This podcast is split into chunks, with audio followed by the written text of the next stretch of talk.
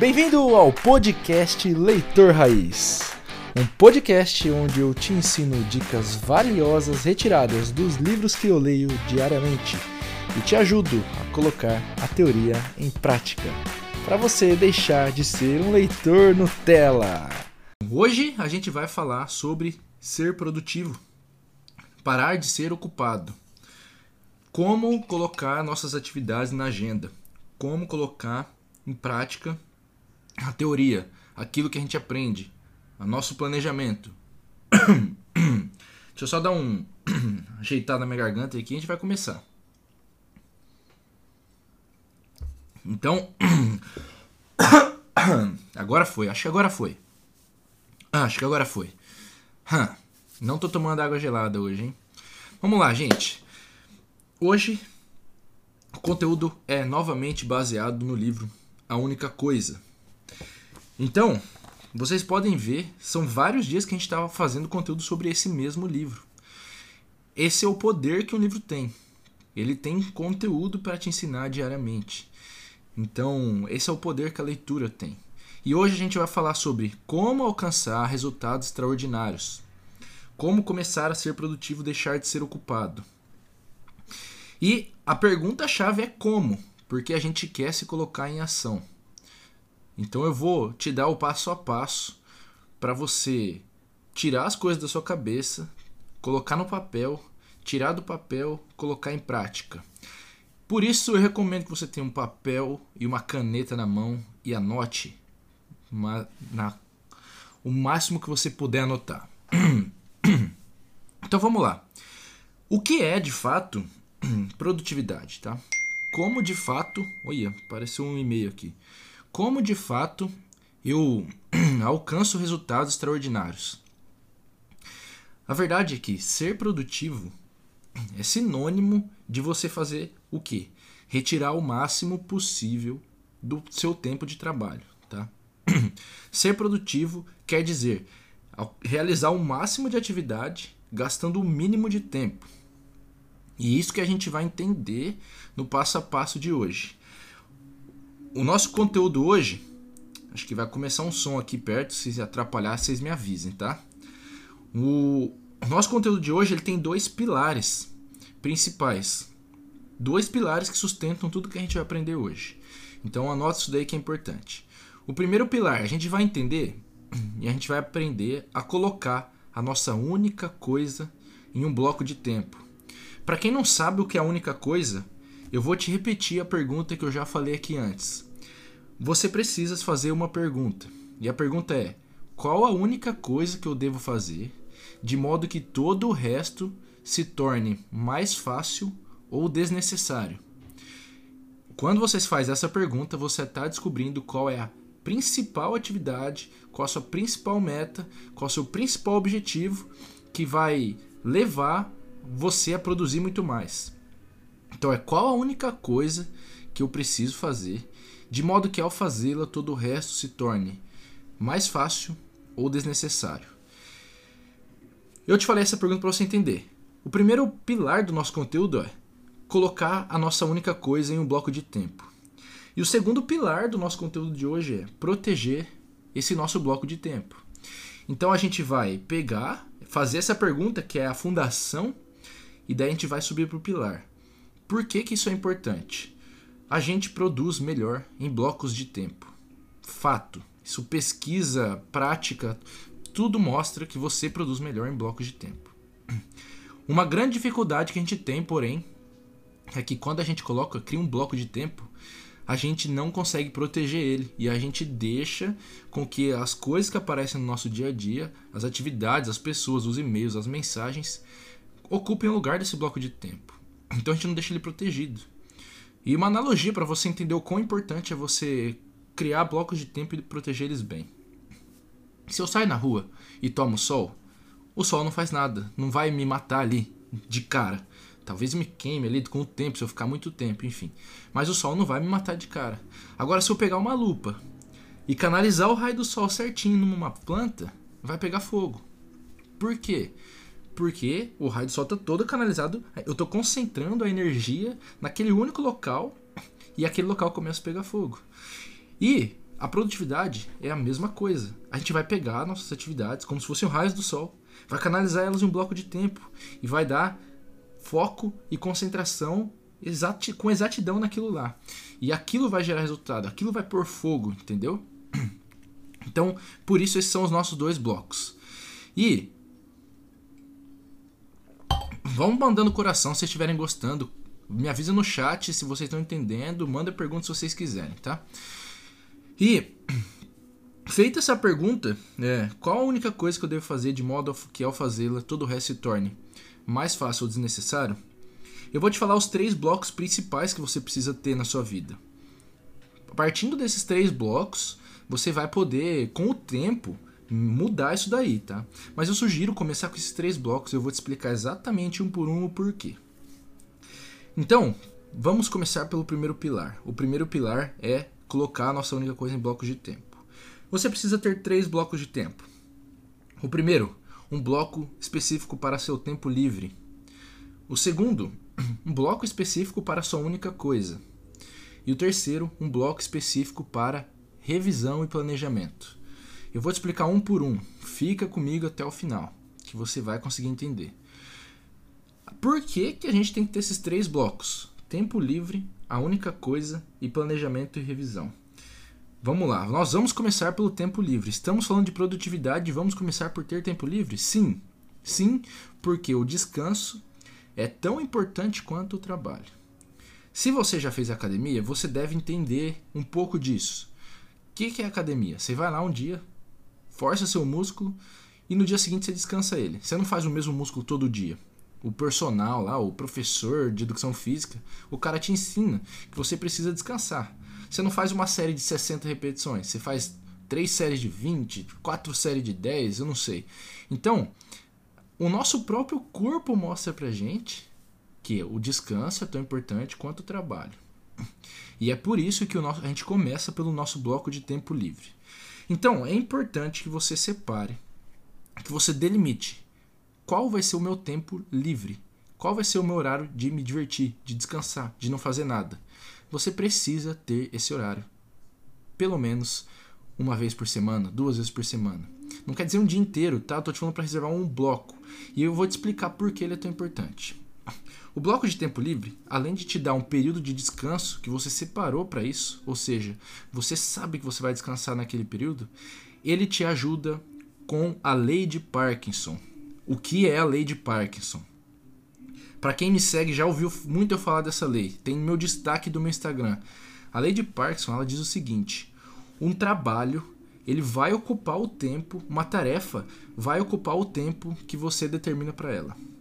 Se eu determino que uma tarefa precisa de 5 dias para ser feita, ela vai demorar 5 dias para ser feita.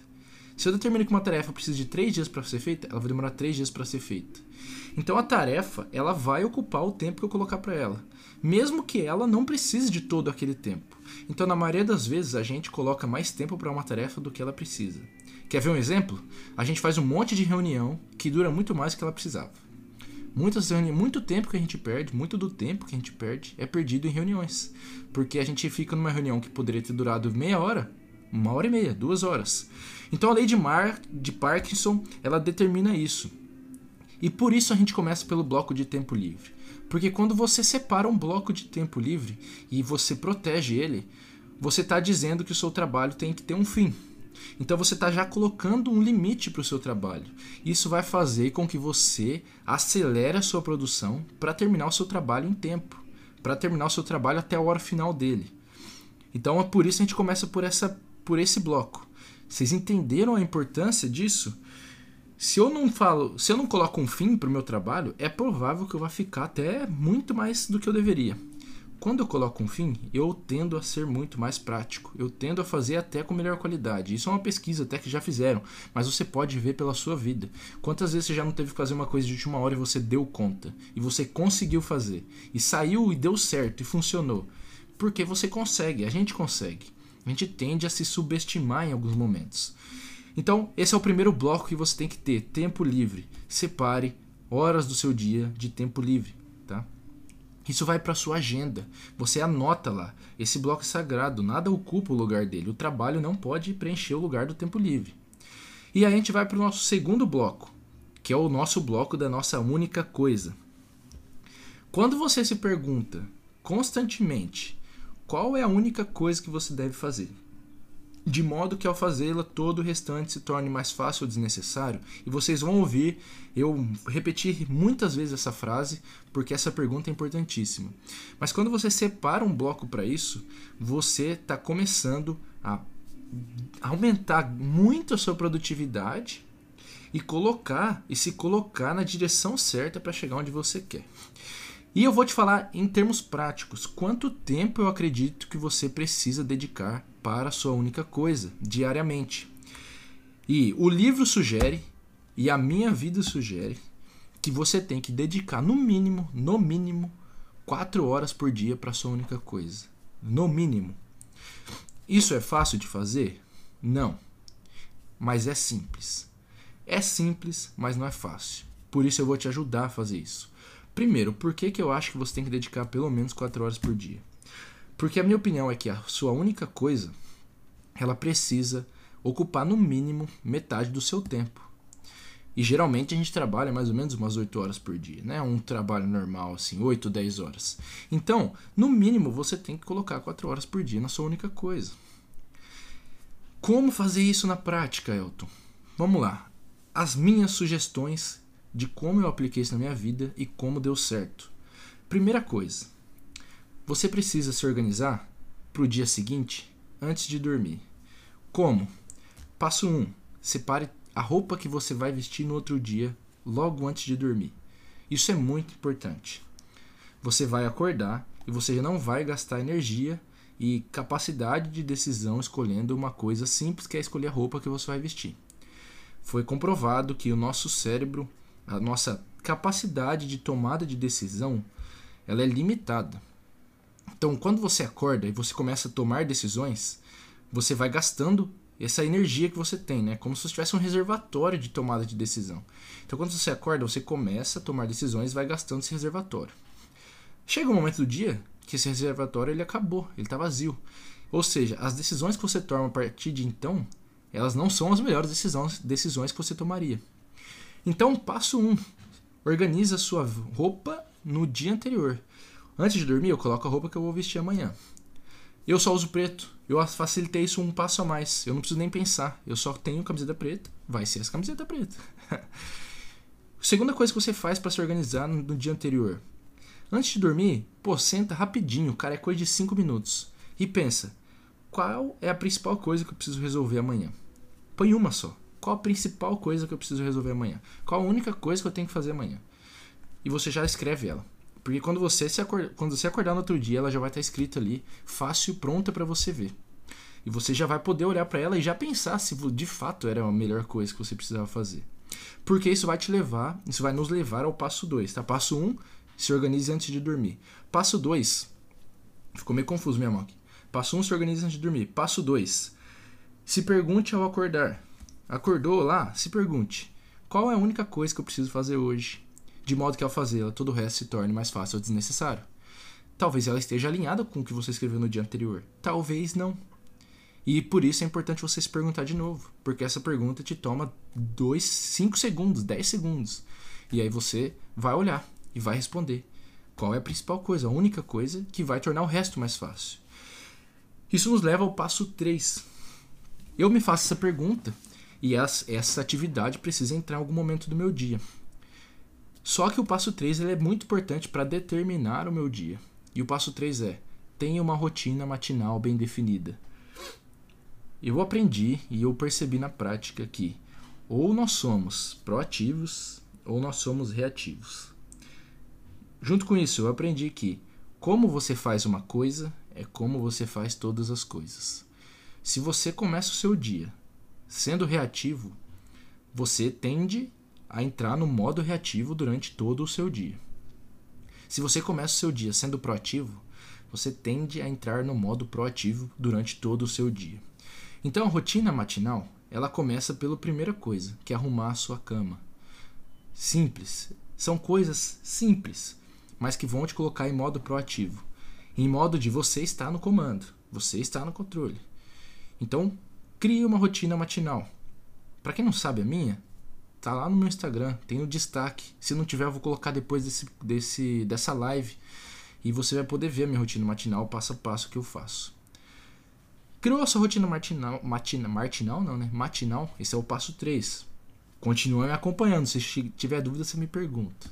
Vamos para o passo 4, que é mantenha em mente a seguinte coisa. Comece pelo mais difícil. Tem um livro aqui, tá aqui em algum lugar, que ele se chama Comece pelo mais difícil. É um livrinho, cara, de umas 80, 100 páginas. É muito pequeno. E ele fala o seguinte: você precisa fazer o mais difícil antes. Por quê? Se você começa o seu dia fazendo o mais difícil, primeiro que você tira um peso psicológico da sua cabeça. Porque quando você deixa o mais difícil pro final, você passa o dia inteiro pensando naquele negócio. E se martirizando, sabendo que você tem que fazer aquilo em algum momento.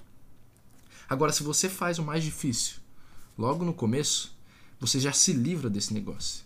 E pronto, o resto do seu dia você não precisa mais pensar nisso. E outra, o seu dia vai ficar mais fácil, porque você já fez o mais difícil. Olha só que massa. Você vai viver um dia muito mais tranquilo, muito mais feliz, porque você não está mais pensando, nossa, tem aquele negócio chato e difícil que eu preciso fazer ainda.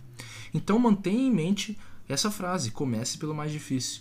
Se possível, procure esse livro. Comece pelo mais difícil. Muito bom. E a gente vai para o quinto passo importante que é o seguinte: você precisa ter em mente que você tem que man manter dois mindsets na sua cabeça, dois modelos mentais, o de criador e o de gerente. Como eu, o que é isso? Vou te explicar como eu faço isso. A minha manhã ela é reservada para o meu mindset de criador. É o momento em que eu estudo, em que eu leio, em que eu uso minha criatividade, em que eu tento criar coisas novas. Criador. E a minha tarde é dedicada ao meu mindset de gerente, que é onde eu gerencio as atividades. É quando eu controlo os processos. É quando eu faço o mecânico. Então, mantenha em mente que você precisa ter esses dois mindsets se você quiser começar a ter resultados extraordinários. Por quê? Para você ter resultados diferentes dos que você tem até hoje, você vai precisar fazer coisas diferentes do que você fez até hoje. E uma coisa muito importante para você conseguir mudar os seus comportamentos e fazer coisas novas e diferentes é que você precisa deliberadamente ser criativo, parar para tentar pensar em, que, em coisas para fazer, parar para tentar criar novos processos, parar para tentar bolar dentro da sua cabeça saídas para alcançar os seus objetivos. Daqui a pouco a gente ainda vai falar mais disso. Então, é importante você ter os dois lados, o criador e o gerente, porque você vai precisar gerenciar os processos para continuar. Sua vida não pode parar, sua vida não vai parar. E você também vai precisar continuar com, é, constantemente encontrar novas atividades, novos comportamentos, novas habilidades. Por isso é preciso ter os dois. Esses são cinco passos que eu recomendo para você colocar sua única, começar a colocar sua única coisa dentro de um bloco. Lembrando, no mínimo 4 horas por dia dedicadas para sua única coisa. No mínimo 4 horas por dia. Isso nos leva ao nosso terceiro bloco. Espero que vocês lembrem lá do começo. Bloco para tempo livre, bloco para sua única coisa e nosso terceiro bloco, bloco de planejamento e revisão. Para a gente falar sobre o bloco de planejamento e revisão, você precisa ter uma frase importante gravada na sua mente, do seu coração. Nenhum plano sobrevive ao campo de batalha. Nenhum plano sobrevive ao campo de batalha. Você vai criar um planejamento, você vai criar suas, sua rotina, suas prioridades, e quando você começar a colocar em prática, você vai ver que nem tudo ali estava bom, que tem muita coisa ali que precisa ser corrigida, muita coisa ali que precisa ser arrumada. E por isso, você tem que saber que aquilo não vai sobreviver à prática. Então, é importante que você tenha pelo menos uma hora por semana, a minha é no domingo, pelo menos uma hora por semana, para você revisar o seu planejamento e corrigir o que precisa ser corrigido. Tá? Por que, que é importante você ter uma hora de revisão é, semanal, pelo menos? Porque a verdade é que quando a gente quando eu olho para minha vida, quando eu olho para quem tem sucesso, para as pessoas que eu converso, eles não chegaram nos resultados que eles chegaram correndo devagarzinho, dando um trotezinho. não é uma maratona. Eles chegaram fazendo várias corridinhas curtas, uma depois da outra. Então são vários sprints, várias, várias largadas, uma seguida da outra. E cada semana é uma, no, é uma nova largada, é uma nova corridinha que você dá. Então, se você não revisa uma vez por semana, você começa a correr para o lugar errado. É como se você estivesse saindo da sua faixa, da sua pista ali na, no, no atletismo e estivesse invadindo outra faixa indo para o lugar errado e se distanciando da linha de chegada. Então, quando você reserva pelo menos uma hora por semana para você olhar, opa, deixa eu olhar aqui, deixa eu ver o que fez sentido e o que não fez. Você está se recolocando no caminho certo para dar aquele próximo sprint, aquele próximo tiro, aquela próxima corrida de 100 metros. Então, mantenha em mente que você precisa fazer isso. Eu faço isso todo domingo. Então, pelo menos uma hora por dia ali, domingo à noite, eu olho para a semana que passou e falo o que, que tem que ser feito diferente nessa semana. E arrumo isso. Então são esses os três blocos que você tem que criar. E lembra que um dos nossos pilares eram os nossos blocos. E o outro nosso pilar de hoje é proteger esses blocos. Então vamos falar sobre como proteger esses blocos. Assim que eu tomar minha água.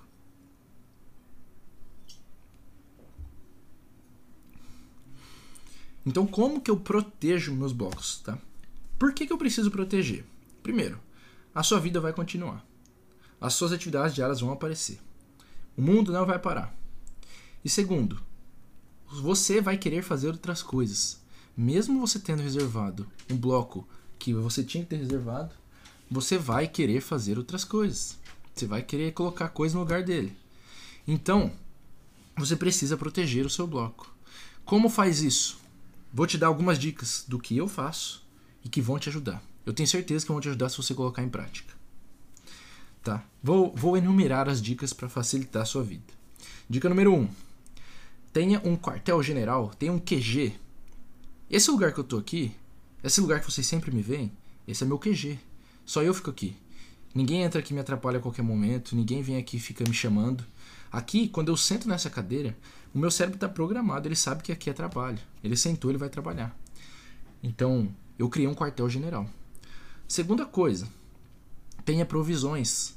O que são provisões? A aguinha, café, talvez uma fruta, alguma coisa para você comer ali, que vão te manter naquilo ali, que não vão fazer você a qualquer momento querer ficar saindo dali. Se eu não tenho água aqui, toda hora eu tenho sede, eu vou ter que sair, levantar, pegar água. Aí eu saio, me perco, olho o celular, olho o Instagram, tal, tal, tal. Então mantenha provisões que te ajudem a se concentrar aqui na sua atividade que você está fazendo, a se concentrar no seu quartel-general. Dica 3. Essa dica é importante. Por favor, pense nisso com carinho e faça. Você precisa tirar todas as minas do seu campo. O seu campo não pode ser um campo minado. Não pode ser onde você um lugar onde você vai pisar e pode ser que você pise errado. O que são as minas? São as coisas que tiram sua atenção. Por exemplo, e-mails, WhatsApp, Instagram, internet. Então, você precisa começar a retirar isso daí do seu caminho. Primeira coisa, primeira dica, essencial para isso, né? Eu tô na terceira dica, tô dando uma dica dentro da dica. É, mais ou menos isso daí. Espero que você esteja notando. Então, o que eu faço, como que é retirar essas minas, tá? A primeira coisa é eu olho meus e-mails em horários específicos do dia. Eu não fico olhando e-mail toda hora. Eu não fico olhando e-mail conforme eles aparecem. Eu tenho horas específicas do dia para olhar e-mails. E eu sei, você vai saber falar que horas são as melhores para você, dependendo do seu, do seu trabalho, da importância dos e-mails que você recebe. Mas se você examinar bem, os e-mails mais importantes costumam chegar em alguns horários específicos. Então, reserve horas específicas para olhar para o e-mail e tire a notificação dele no seu computador, para você não ter que ficar olhando toda hora, ficar curioso. A segunda coisa, o meu celular não tem notificações. Se você me chamar no WhatsApp, não vou ver. Se você mandar mensagem no Instagram, não vou ver. Eu só vou ver quando eu quiser. Modelo reativo versus modelo proativo. O reativo seria ficar olhando toda hora que parece. Mas não, sou proativo, eu só olho quando eu quero. E como não tem notificações, elas não tiram minha concentração do que eu estou fazendo. Então, tire as notificações do seu celular. Essa parte muita gente não quer. Muita gente não quer tirar. Fala, é impossível. Eu tenho cliente que me liga. Se alguém falar comigo e for urgente, vai. Cara, Acredite, se for urgente, coloque uma cultura das pessoas te ligarem. Acredite, elas vão aprender a respeitar o seu tempo, o seu espaço. E você vai ser mais respeitado do que você era antes. E, e mais, cara, é, se for urgente mesmo, a gente liga, tá? Então, cria essa cultura das pessoas saberem que você só responde quando você quer. Que você precisa reservar o seu horário para fazer essa única coisa. Você precisa proteger os seus blocos do seu tempo. Então, tira as notificações do, seus, do seu celular. Outra coisa que você pode fazer é colocar um. Tem um aplicativo no computador que você baixa e ele fecha a internet. Então, no momento que eu vou fazer um trabalho que talvez, se o seu trabalho precisa de internet, tudo bem, mas se não precisa, você bloqueia a internet. Daí você não fica na curiosidade de ficar mexendo, de ficar navegando, de ficar entrando em sites e tudo mais. E a, quarta coisa, a quarta dica que eu te dou para proteger os blocos é recrute apoio, tá? Lembra, é uma coisa que eu falo constantemente. Você não vai conseguir chegar em lugar nenhum sozinho. Você não vai conseguir chegar longe sozinho. Então você precisa de apoio. Comece a procurar pessoas que estão alinhadas com seus objetivos. Comece a procurar pessoas que estão indo para o mesmo lugar que você está indo. A famosa frase que todos os caras repetem na internet sem parar hoje, que é você é a média das cinco pessoas com quem você anda. É verdade. É verdade. Então comece a escolher cuidadosamente as pessoas que vão estar junto com você. Porque ou elas vão ser seu apoio, ou elas vão ser a âncora que te segura. Então é isso. Essas são algumas dicas minhas de como você faz para proteger os seus blocos de tempo. Dito isso, o conteúdo não acabou. Fica comigo que agora a gente entra numa parte muito boa, importante. Tava tomando minha água aqui. Então vamos lá.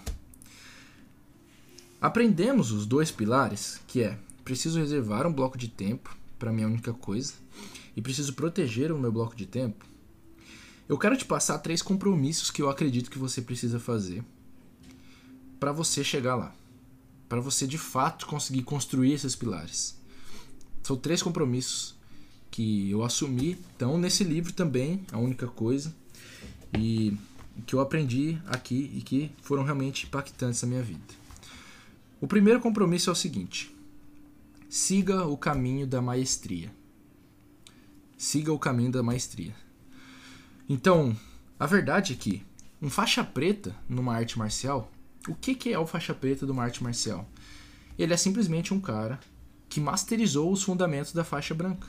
Então o cara começou lá na faixa branca e foi aos poucos masterizando cada um daqueles fundamentos, até que depois de alguns anos ele se tornou um faixa preta. Então a maestria, ela não é somente um destino, ela é também o caminho. E por isso esse é o primeiro compromisso. Siga o caminho da maestria.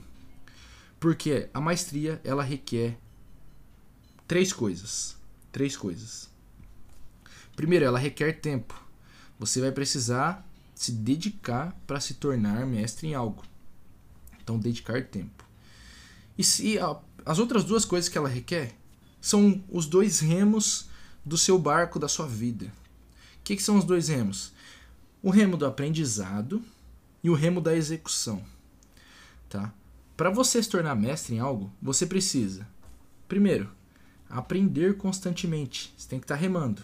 Só que se você só rema com um remo, o seu barquinho só vai para um lado.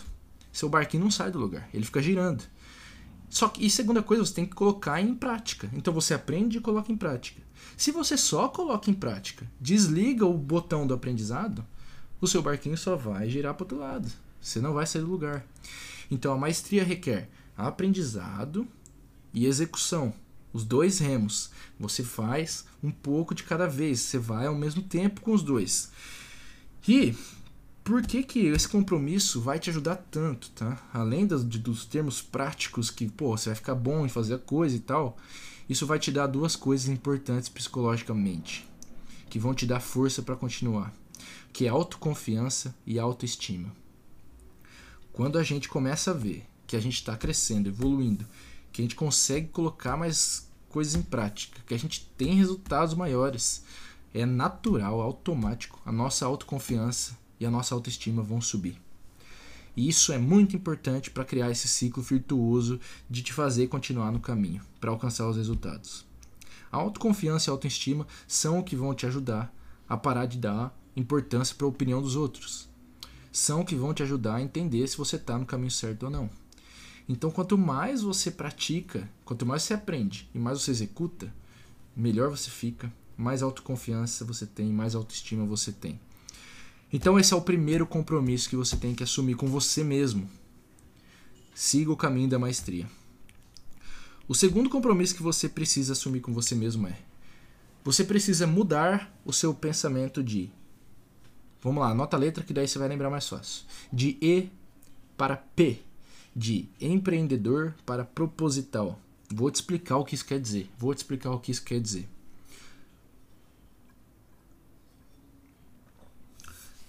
Isso ele ensina no livro. O que um empreendedor, o que é o mindset do empreendedor? Naturalmente, a gente tem essa parada na gente. Então, o empreendedor é aquele que começa a fazer uma atividade naturalmente. Você encontra aquela atividade que você faz e você vai fazendo as coisas naturalmente. O problema é que o empreendedor tem um limite. O mindset, o cara que pensa desse jeito, ele coloca um limite. Então, você tende, nesse mindset, a aprender alguma coisa até que você fique razoavelmente bom. E quando você fica razoavelmente bom nela, você desliga o botão do aprendizado. Você joga o remo do aprendizado fora. E aí o que, que acontece? Você chega em um limite. E quando você chega nesse limite, você passa por quatro passos. Primeiro, você se frustra, porque você chegou no limite e você não consegue passar dele. Segundo passo, resignação. Você fala: caramba, não está dando, vou voltar. Você se resigna e você volta. Você vai para o terceiro passo, que é voltar. É a sua nova zona de conforto. Você volta para a zona de conforto, não é a nova, é a antiga. então, o primeiro passo, frustração. Cheguei no limite, não consigo avançar. Segundo, resignação. E daí você, pô, não vai dar, vou voltar. Terceiro, você volta para o conforto, para pastos mais verdes, para um campo mais ameno. E aí você vai para o quarto passo e repete esse ciclo. Aí você vai tentar de novo sair do, do conforto, vai se frustrar, resignar, voltar para o conforto. Repete o ciclo. E você fica nisso. Então, quando você tem esse pensamento, esse modelo de pensamento, de fazer as coisas naturalmente, você está colocando um limite. E você vai chegar nesse teto e não vai avançar. E vai ficar frustrado. Quando você muda esse modelo para o modelo proposital, o que, que é o modelo proposital? É você falar e você pensar: eu vou deliberadamente fazer as coisas além do natural. Eu vou aprender mais, eu vou melhorar mais. Então, você fala, cara, esse é o meu objetivo, eu vou até o meu objetivo, não importa o que aconteça. Se o natural é eu fazer até aqui, eu vou descobrir como fazer até aqui. Eu vou descobrir como fazer até aqui. Eu vou descobrir como fazer até aqui. Então você vai seguir um novo, novos quatro passos diferentes do outro do, do empreendedor. O proposital, o primeiro passo, foco. Foco extremo na sua única coisa. O segundo, você começa a procurar exemplos. Lembra, se você não ouviu o que eu falei ontem, eu falo sobre você procurar exemplos de pessoas que já fizeram o que você quer fazer. Terceiro ponto, terceiro passo, você começa a criar os seus próprios sistemas. A descobrir os sistemas que funcionam, que vão te levar para o passo 4, que é ultrapassar aquele limite. O limite que você tinha e que te deixava frustrado, quando você coloca o mindset de proposital, você vai com muito foco, olhando os exemplos, criando sistemas, aprendendo coisas novas, ultrapassa esse limite. Então você acabou de tirar um limite da sua vida. E uma das piores coisas que a gente aprendeu em algum momento da nossa vida a fazer é colocar limites pra gente.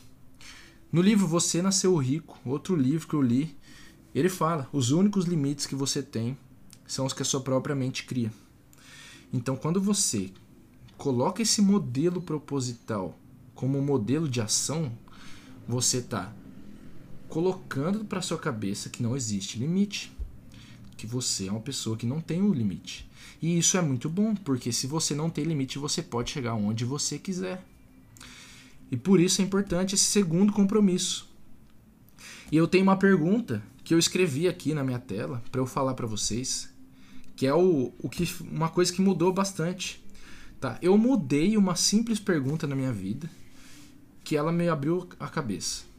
Então, até certo momento, eu me perguntava: eu estou dando o meu melhor? Olha, é uma pergunta bacana, não parece uma pergunta interessante? Pô, você fala, pô, dando meu melhor, top, interessantíssimo. Mas eu parei de fazer essa pergunta. Eu mudei essa pergunta para uma nova. E essa nova pergunta é a seguinte: Esse resultado que eu estou tendo é o melhor que eu posso alcançar? Então veja, eu tirei o foco de, pô, eu estou dando meu melhor. Você pode até falar que sim, mas quando você para de olhar para isso e começa a olhar para o resultado, o resultado que eu estou tendo é o melhor que eu posso alcançar? Pô, talvez não seja. Então, talvez eu precise mudar algo. Então essa pergunta muda uma, uma coisa na minha cabeça, ela gira uma chave que ela mostra que, pô, se eu ficar dando o meu melhor em ser em uma coisa que não faz sentido, não adianta nada. Se eu jogo futebol, mas eu fico dando o meu melhor em fazer gol com a mão, não faz sentido. Não faz sentido, eu posso continuar dando o meu melhor, não vai trazer o resultado que eu preciso. Então, Mude a pergunta de estou dando o meu melhor para esse resultado é o melhor que eu posso ter? E aí você vai entender que tipo de comportamento e habilidade você precisa desenvolver para chegar nesse resultado. No resultado que é o melhor que você quer ter. E esse foi o segundo compromisso que eu acredito que você deva assumir com você mesmo. E o próximo compromisso, o terceiro, lembra? Eu falei são três compromissos que eu acredito que você precisa assumir com você mesmo. O terceiro compromisso é o da responsabilização, tá? Você precisa assumir com você mesmo o compromisso de ser responsável por 100% das suas coisas, por 100% da sua vida. Quando a gente nasce, a gente não é nem responsável, nem vítima. Só que em algum momento na nossa vida, a gente aprende a ser um dos dois. E se a gente aprende a ser vítima, a gente coloca tudo na mão dos outros. Tudo que acontece com você acontece porque alguém fez com você. Porque a política é assim. Porque o mundo é assim. Porque veio uma doença e me atrapalhou. Porque alguma coisa aconteceu. Porque aquela pessoa não fez, fez aquilo comigo. A vítima, ela só sonha. Ela não tem resultado. Ela não alcança. Então você precisa mudar de vítima para responsável por 100% das coisas da sua vida. E quando eu digo responsável é, mesmo quando acontece algo com você que não é culpa sua, você tem que ser responsável pela reação que você vai ter, pela maneira com que você vai lidar por aquilo, com aquilo. Então, eu vou te trazer aqui do livro cinco pontos que são diferentes entre uma pessoa responsável e uma pessoa vítima, tá? Cinco pontos diferentes. Primeiro, como que a vítima como que funciona esses cinco pontos para a vítima? Passo 1. Um, a vítima evita a realidade. Ela não faz perguntas. É melhor não fazer perguntas. Quer evitar a realidade. Segunda coisa, ela briga com a realidade. A vítima fala: Não, eu vejo assim, deveria ser assim. Não quero saber se é de outro jeito. Então ela briga com a realidade. A terceira coisa, a vítima culpa os outros. Não porque aquela pessoa fez isso. Não porque foi aquele político que fez isso. Não foi aquele médico que fez isso. Não foi minha mãe que fez isso. Então a vítima ela culpa os outros. Quarta coisa, a vítima inventa desculpas. Ah, isso daí não é minha isso daí não é minha função, não é minha responsabilidade. Isso daí não sei o que. Eu não podia porque tal coisa. E a quinta coisa ela, a vítima espera e torce para que as coisas mudem. Então ela fica lá naquele na, fica rezando. Nossa, tomara que mude. Tomara que mude, tomara que mude. Não vai mudar nada. Então qual a diferença do, do responsável para a vítima? Pegando esses mesmos cinco passos. O responsável, passo um, ele procura a realidade. Ele se pergunta, pô, o que está acontecendo? Passo dois, ele admite a realidade. Pô, eu entendi que a realidade é essa. Se a realidade é essa, pode ser a que eu quero, pode não ser. Mas eu entendo que é essa. Passo 3. Ele assume a responsabilidade. Fala, beleza. Então, eu vou assumir a responsabilidade de fazer essa realidade continuar assim ou mudar e começar a ser outra. Passo 4. Encontra a solução. Então ele se pergunta: o que eu posso fazer para manter a realidade desse jeito ou para mudar essa realidade? E passo 5. Ele age. Bota a mão na massa. Não fica esperando, torcendo para a realidade mudar. Ele faz a coisa acontecer. Então, essas são as cinco diferenças que o livro traz, tá? A única coisa que, de novo, vou mostrar para vocês que diferenciam uma vítima de uma pessoa responsável. E esse é o terceiro compromisso que eu acredito que você tem que ter com você mesmo. E eu posso te falar, com minha experiência de vida, do momento que eu comecei a parar de ser uma vítima e parar de querer culpar os outros e comecei a assumir o controle de tudo, a minha vida começou a dar resultado de verdade. Então várias coisas vão sim acontecer com você que não são culpa sua. Porém, é a realidade. E você tem que parar de ser uma vítima e começar a assumir o controle da sua vida. Mesmo que algo aconteça com você e não for culpa sua, a sua reação para aquilo é culpa sua. Como você vai lidar com aquilo é culpa sua. Então comece a ser uma pessoa responsável com a sua própria vida. Por quê? A vítima só sonha e o responsável alcança os sonhos que a vítima sonha. E com isso, eu finalizo o conteúdo de hoje. Tamo junto. Um forte abraço e valeu!